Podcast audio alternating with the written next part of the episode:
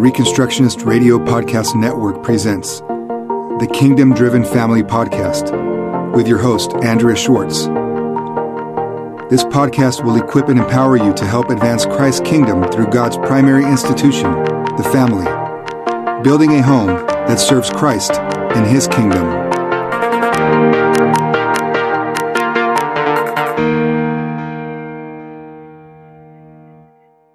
This is Andrea Schwartz. The interview you're about to hear was recorded in February of two thousand eighteen. You will hear Matt and Helen Belleville discuss their own personal journey with the adoption of two girls, along with their heart for the church to recapture its mission to help orphans in their distress. The first part of the interview will be their personal story, and then the second part, a vision for what they would like to see occur. Keep in mind that this couple, in endeavoring to serve God and keep His commandments faithfully, are throwing out a number of ideas, ideas worth listening to and building upon. Tonight I am pleased to have with me a married couple, Matt and Helen Belleville, and I'm in California, and they are in Malaysia. So I think we're actually on two separate days here. I'm on a Friday, and they're on a Saturday.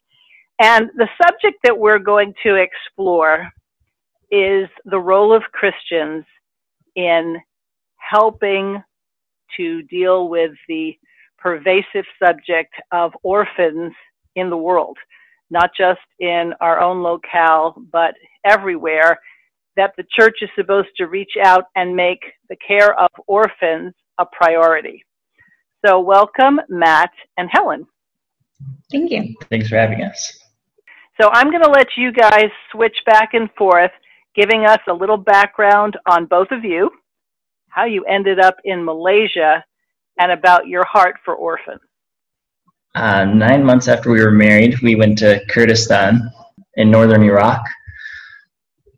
Helen was teaching at a private uh, Christian school, and I was helping build schools for refugee children that fled from ISIS. And after about two years of being there, there was conflicts with local administration, compromising biblical ethics.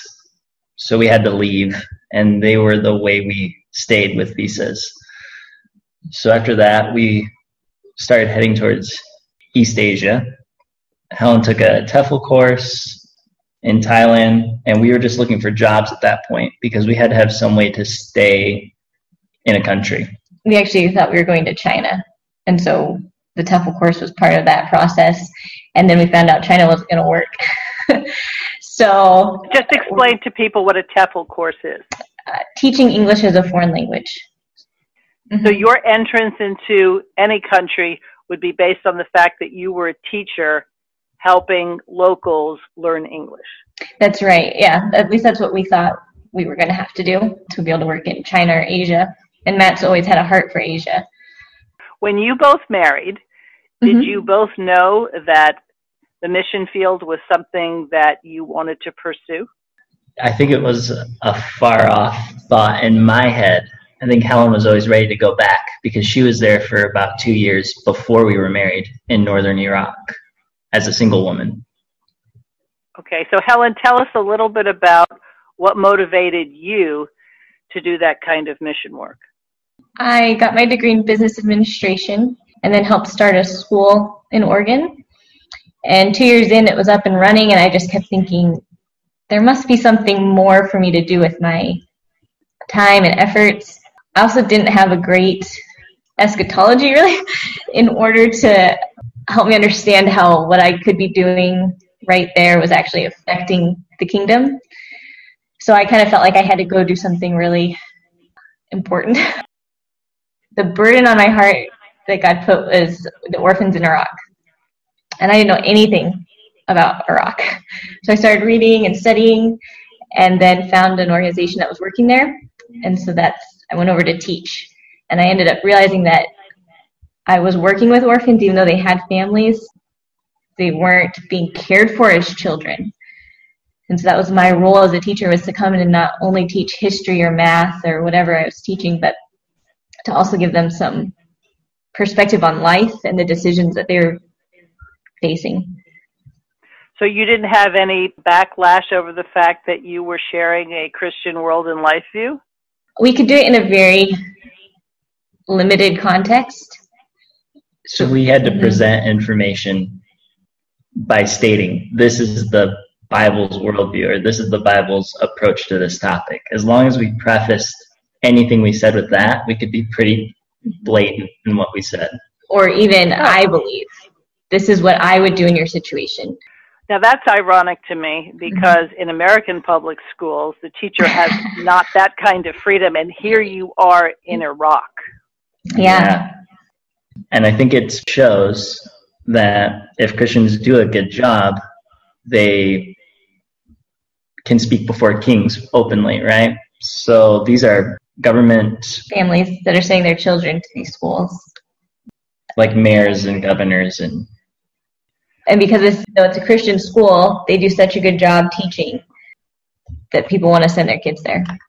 Mm-hmm. Okay, so from what Matt said, there was some sort of administrative problem, which we don't have to go into. But then rather than returning to the States, which is where you're both from, mm-hmm. you were thinking, okay, this is something we're familiar with. We have a heart for it. And you started looking for another place to serve. Mm-hmm. That's right. And somehow you ended up in Malaysia.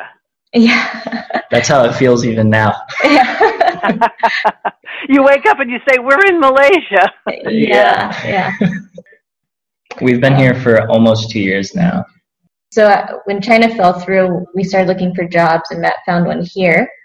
So I applied for it. I was accepted last minute, because this was the end of July, and school started beginning of August. So we... got here, I started training for it, and I was teaching a joint second and third grade class. Who were your students? What, tell me about their families. Where where were the families coming from? Some of them are missionary kids. Some of them are local kids. Um, some of them have special needs, and they're being integrated into the classroom. A few were refugees who've come to Malaysia, trying to get a visa to Australia or the U S or Canada. So how different did you find educating in Oregon to educating in Iraq to educating in Malaysia? Hmm, that's a good question. I learned how to teach in Iraq. I did private tutoring and things in Oregon, but I was thrown in the deep end when I went to Iraq. And I just had to learn on the ground at full speed. My first classroom was twenty-six eight- to nine-year-old boys who had no respect oh, wow. for women, and they were known as the animals. People didn't, some teachers skipped that class just because they didn't want to deal with those kids. So I had to learn to gain their respect, gain their trust, and motivate them to learn.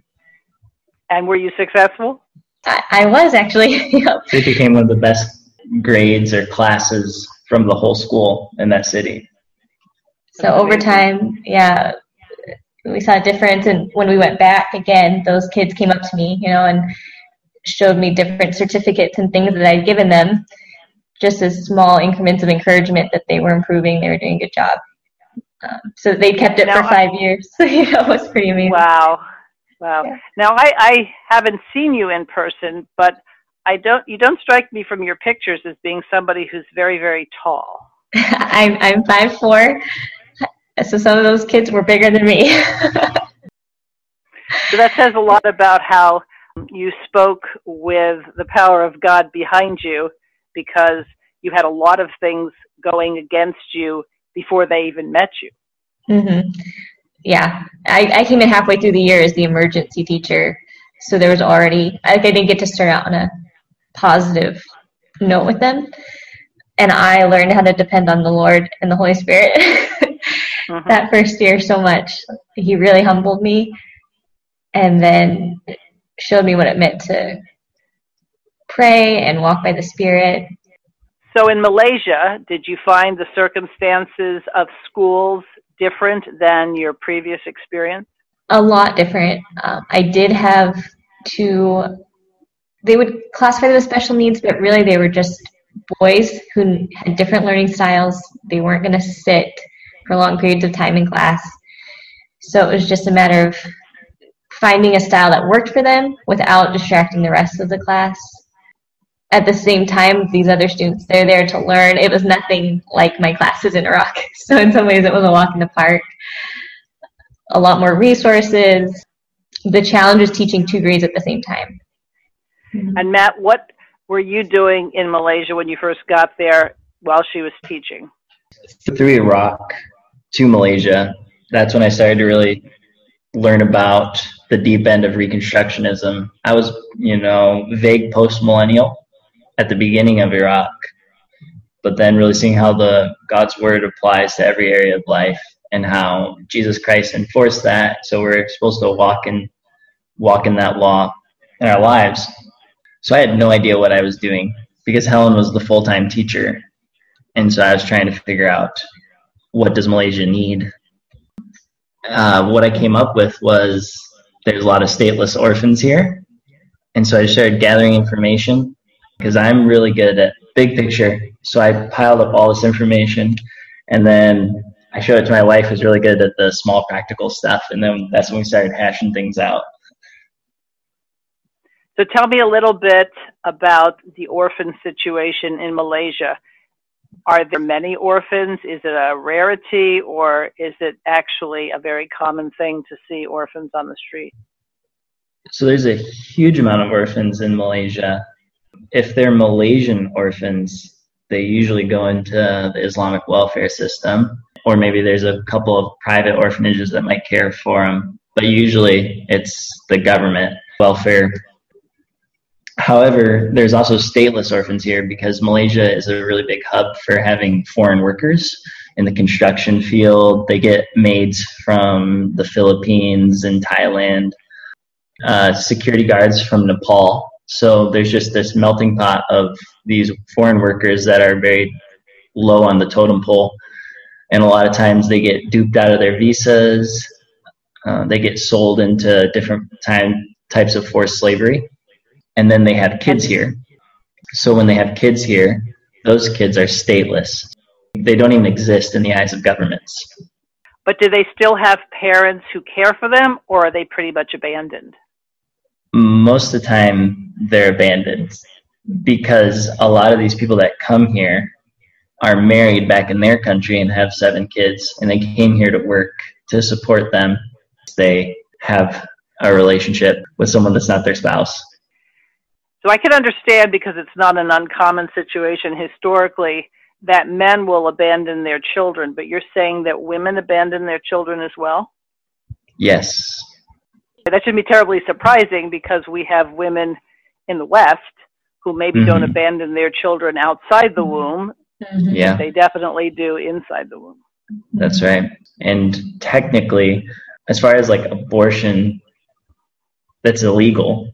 Except for there, are, you can get the pill form, and you can get it under Islamic care centers, usually outside the city. They do do abortions before the, I think it's the twentieth day, you can get an abortion from an Islamic doctor.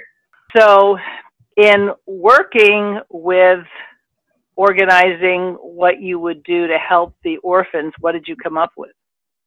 Um, we just started to talk to people that we knew who had adopted, learned about their circumstances. It was really God's timing. I had to leave that job. They had promised visas to their teachers, and it's a Christian school, but they weren't following through to the point where the principal and his four kids had to go back to the States. You know, they'd packed up and moved their whole family, sold everything. They were going to live there for two years or whatever, and then they don't have a visa, so now they're being kicked out the country. So I ended up leaving because we, I, the school's just taking advantage of teachers, and this keeps happening year after year. So if we don't leave, they're just going to continue to do it. So then you stopped working at the school. Mm-hmm. So on what basis were you able to remain in Malaysia? We weren't sure. We thought, okay, because we actually got flagged as well.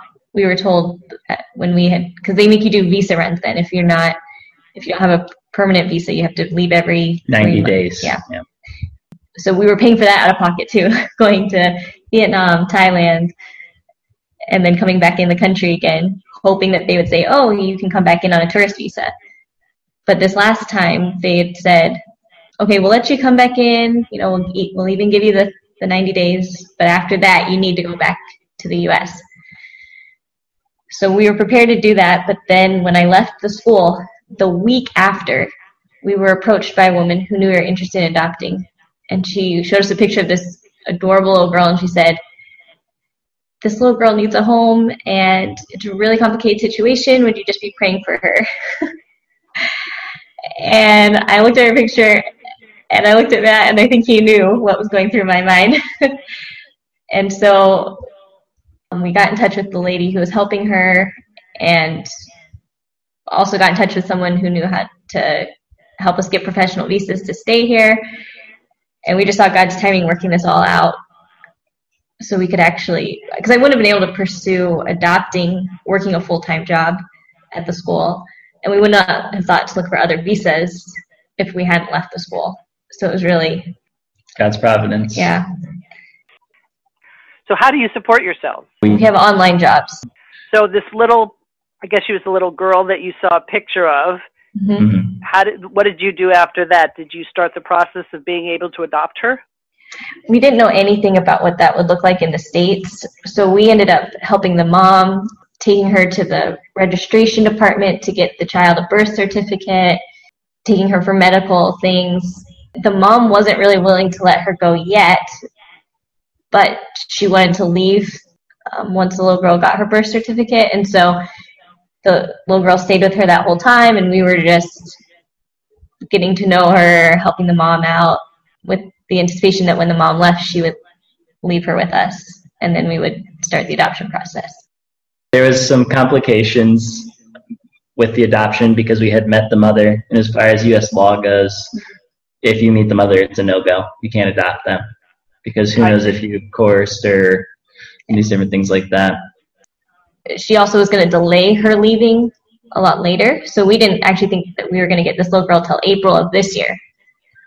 So I see. We were just moving forward with other things, continuing to be part of her life, and and then we got the call for the twins. Oh, yeah. So I had mentioned this before because when I see pictures of you on Facebook, you have two little girls that look remarkably like each other. So tell me about the twins. Um, so then in July, we were getting settled here. Our visas were working out. They had actually just gone through, and we had just signed on a new apartment because our contract was up on the old one. And we got a call saying that there's two little girls in the hospital. They were premature. They'd been there for two months, so they were healthy and ready for discharge, but nobody wanted to take them. So would we consider doing it? So where were their parents?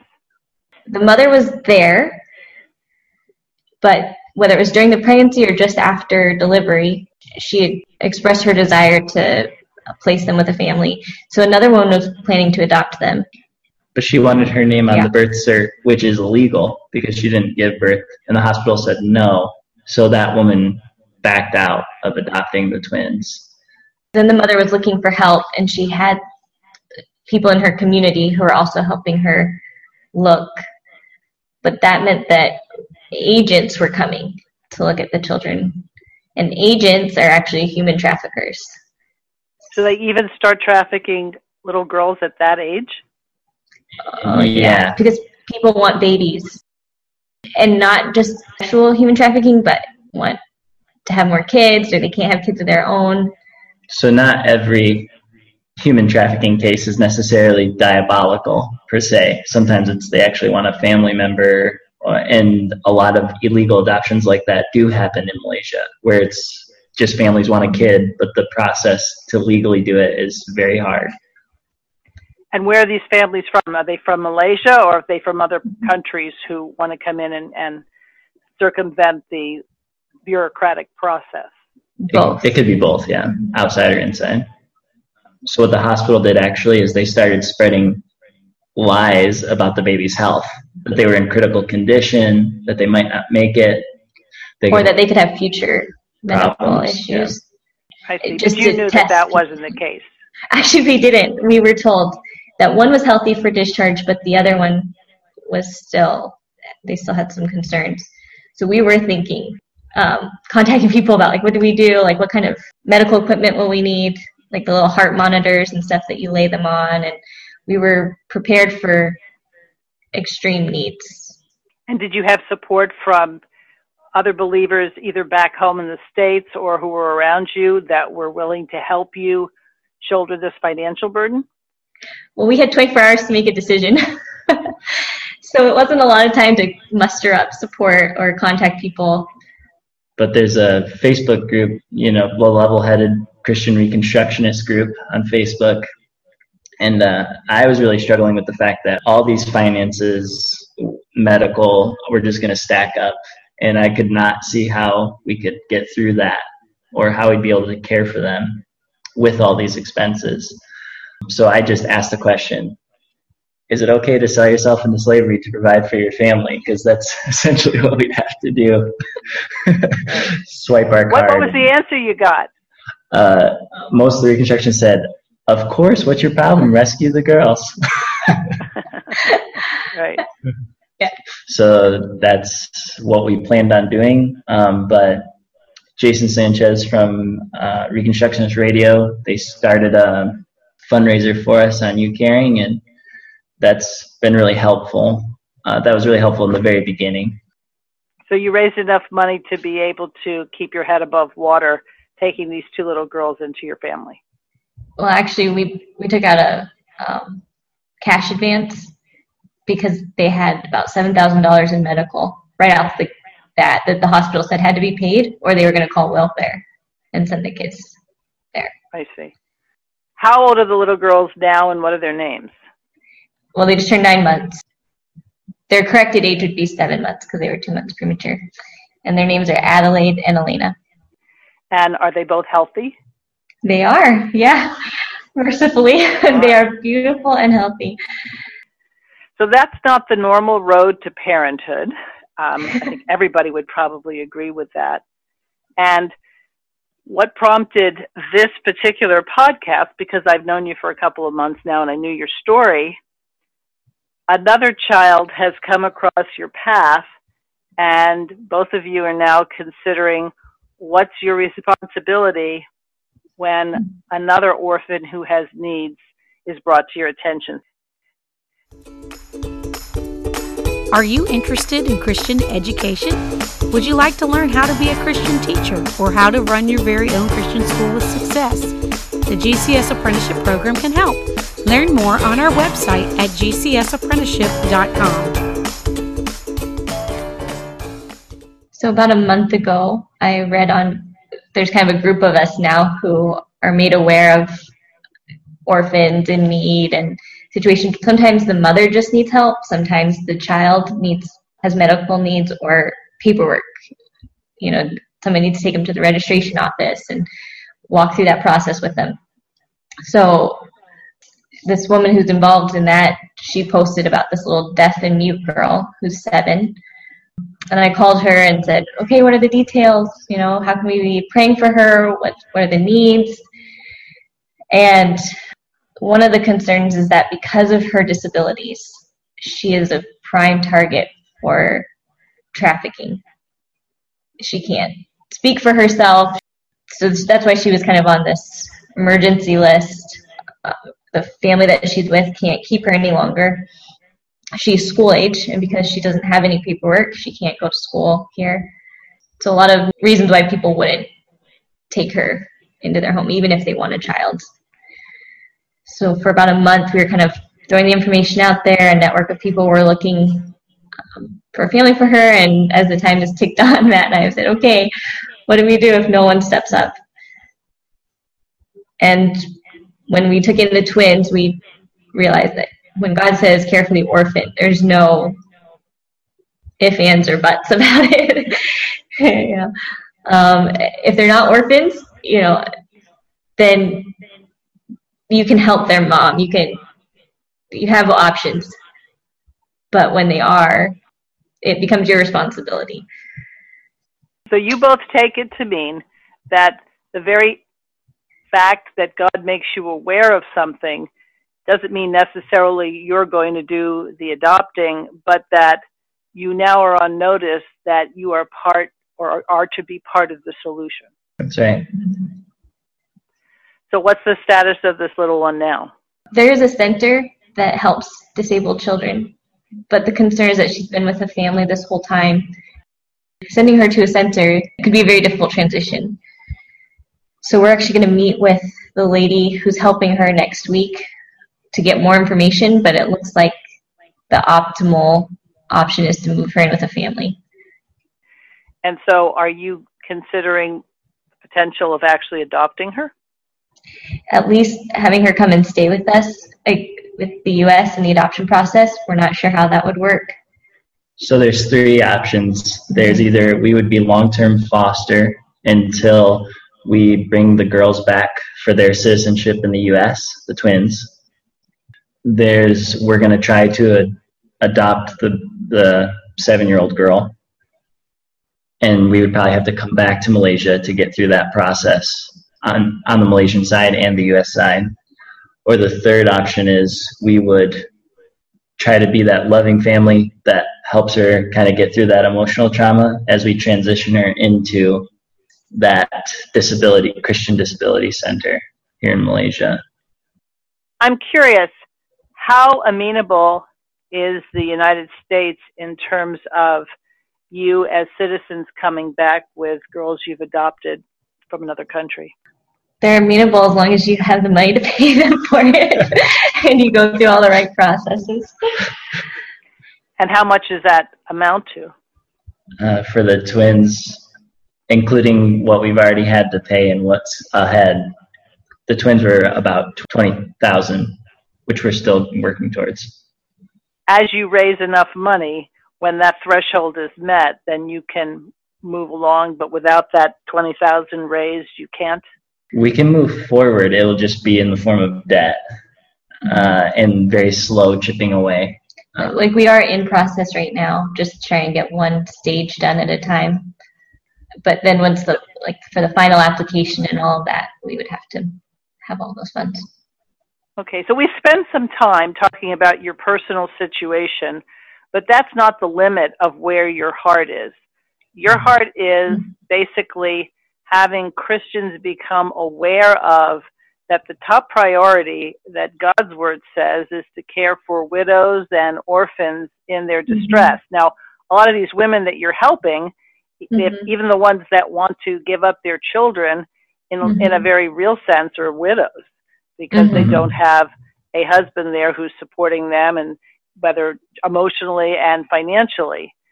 But for a lot of people, especially those of us who are in the States, it's always struck me as very difficult. You can kill a baby for a very small amount of money, but to adopt a baby costs a tremendous mm-hmm. amount. Mm-hmm. And for some people, if they're weighing the idea that we're not supposed to in debt, go into debt, mm-hmm. so balancing those things out. Have you, in the process of spending a lot of time thinking about this, have any sense of how the church, in terms of a congregation and a community of individual believers in specific regions, could actually be instrumental in helping this process bring the price down tremendously in order to do it? Because whoever mm-hmm. is profiting from the money, chances are, are not as interested in the the welfare and the spiritual life of the child. Yeah, I would say first it needs to be an education that adopting children to grow your family isn't the same as caring for orphans. It would be similar to someone carrying out an abortion mill ministry because they want a kid. That's not going to last. I mean, it's a great thing that they're doing, but as soon as they have their child, the ministry stops. And the same thing with adopting to grow your family. You know, a lot of people say, oh, hey, you know, we can't have kids of our own, so we finally decided to adopt, and they go and they tell people, and people are like, wow, that's great, you're caring for the orphan. But really, it's doing a disservice to all the other orphans out there, um, because while they might be taking in an orphan, it's actually deadening the church's sense of the massive need of orphans. because it leaves this burden on adoption agencies and things to to care for the orphan by giving them homes and by giving these people who want kids the right child for them. So Matt, let me ask you this, because you said that Helen's good at the details and the the more um, personal aspect or on the ground thing, and that you're more of a big picture kind of guy. What's your big picture assessment of the best way for individuals and churches to actually care for the orphan? Well, my context is in Malaysia, so I, when I talk, sometimes I might reference the Malaysian situation specifically. I think the first thing we need to realize is it's absolutely required of the church to care for orphans. There's no escaping that. And what we want to do is we want to delegate responsibility, like Helen was just saying, to these outside institutions that have been created. And I think that's that's the first thing to really get the church's vision correct, is that a lot of those institutions we've created, whether it's the adoption agencies or the places in the home country that find the children, they're not actually caring for orphans. They're just pointing at an orphan and then pointing at a family and saying, oh, here we go. And then there's one orphan taken care of. Now, there's a big problem there, because when we care for orphans, it's not just the physical need, but it's uh, it's training them to be productive. And that doesn't happen with these agencies and these different institutions we started. So I think the first thing that the church needs to do, every local gathering uh, of believers, is they need to assess what is the current state of orphans in, in their county, in their state, in their country. The U S doesn't have the same problem that we have here in Malaysia, because we give citizenship to everybody on at birth. So there's not a really there's not a stateless issue there. Whereas here there is a stateless issue. And so, for example, in Malaysia, there's a group of Christians that want to care for the stateless, but what that means is a one month trip to an area where there's a bunch of stateless people and you teach them English. But that's not really taking care of those orphans that are there in those communities. So do you envision more of being a hub so that those who know of orphans or in touch with orphans look to individual people as resources, and then that resource person or those resource people are the ones who then try to get other people involved? Because obviously, no matter how big your heart is, there comes a limit to the number of individuals you can help personally. So it sounds like what you want to do is develop a protocol that gives Christians who have a desire to care for orphans, and, and the way you described, that they have a set path on how they might do that. Yeah, and I think the big problem we run into is the institutional churches here. They want to like bottleneck everything through a specific church. You know, that's a power struggle that happens. And so with those institutions, you never get anywhere. And that's the big problem. A lot of these Christians here, just Malaysians in general, these countries that have kind of followed the path of American law and its disobedience from God, which is very top down, they have this institutional mindset where everything has to come through, filter through an institution, it has to go through all the checks and balances. Someone's got to be above you saying you can do it. And that's one of the big things we hit with wanting to create a network, wanting to create some sort of information flow. And I would say on like the other side, on the individual level, it seems like there's a misunderstanding of what we're doing, of what caring for orphans looks like. A lot of people, you know, will say, oh, it's great, you guys have twins, you know, did you always want twins? And it's like, well, no, that's, that's not the point really, you know, that's not why we did it. It's because we want to be obedient to the Lord, which also means that the next time there's a situation like this, we're going to do it again. It's not like, oh, we reached our number. This kid meets our qualifications for what it means to be a Belleville. You know, this is, no, this is an orphan, one of God's children, and so we need to care for her, care for him. And sometimes that means that we adopt personally. Sometimes that means that we help find a family who can adopt. But it doesn't mean you know, be warm, be filled. It's an actual taking an interest and not putting that responsibility onto someone else. So in the case of your daughters, they're no longer orphans because mm-hmm. they're your children. I've often struggled with this because I honestly think more people would take children into mm-hmm. their homes in the States. But if you do, and you just did it individually, that you found a, a widow, or and if you have a widow and a child, then you would help both. But let's mm-hmm. say you have a, a dedicated situation where there are no parents. Mm-hmm. A lot of people, especially those who are already involved in homeschooling, to then open the door to have the state come in and approve mm-hmm. your house and approve this or that. For some people, and I, I would actually find myself among them, saying, mm-hmm. is this the godly way to proceed? So I've I've constantly been thinking about and talking to people, and you that's one of the reasons I was interested in talking to you both, is because I think those considerations are real, mm-hmm. and yet just like families decided, well, we can homeschool our children, we don't have to do that through the auspices of the state. I would love to see a way in which we could bring in the, first of all, taking orphans into our home and making them part of our family, and at the same time, then setting up a network so that other people would see this is not so unconfrontable. I agree, and I think it differs state to state.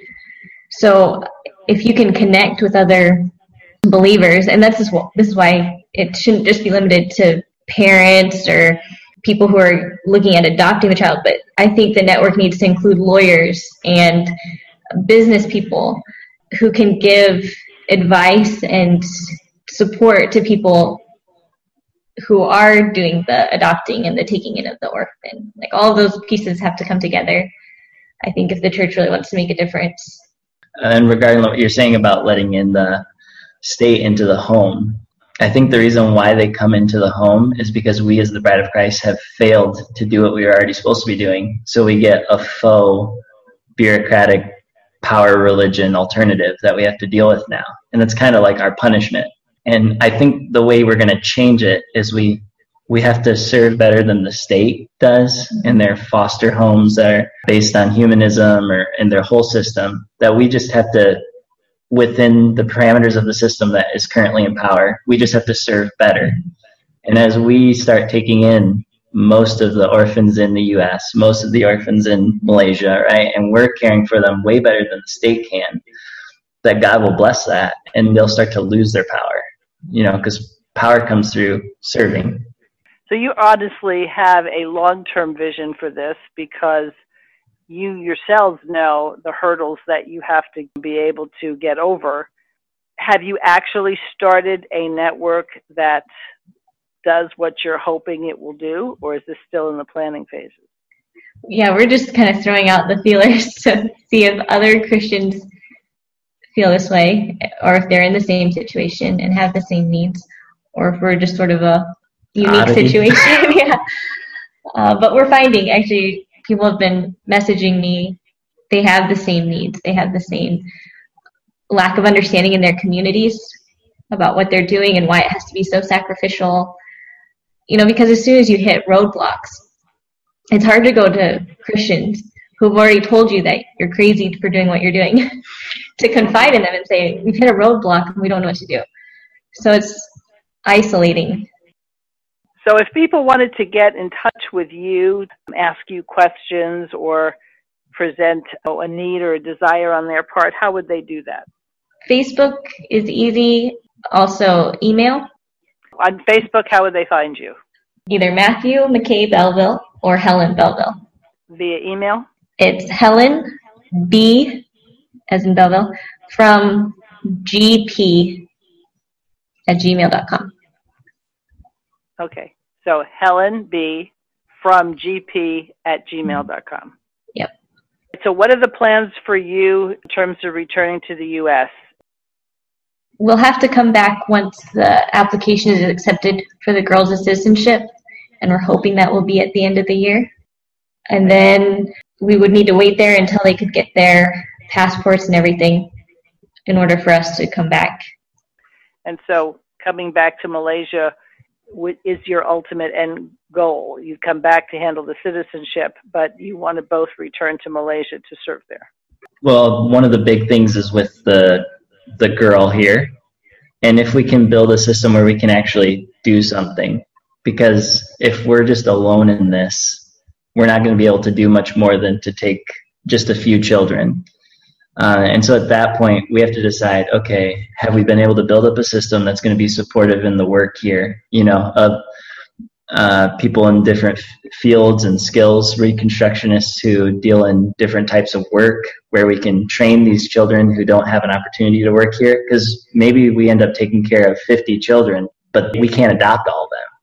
But we can right. train these stateless kids into people that are excellent in their craft because, hey, we know the guy who knows how to typeface books. So it really depends on the system we're able to build in these next few months. Can we actually have a ministry that'll be beneficial, or is it going to be more beneficial for us to stay in the States and network there? So your goal is to not only share your vision with others, to be participators in the necessary work of caring for orphans, but you're looking at it from the point of view of where you can be most effective and have the greatest result. That's right. Well, thank you both.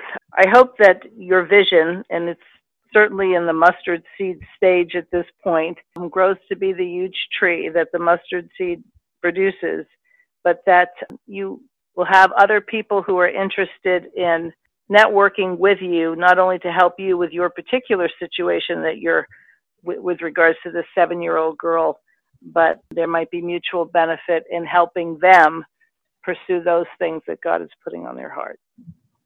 Thank you. Yeah, thank you. Well, join me again next time for another edition of the Kingdom Driven Family Podcast. Thank you for joining Andrea Schwartz and the Kingdom Driven Family Podcast, holding up the family and self-government as a true and lasting means of transforming society.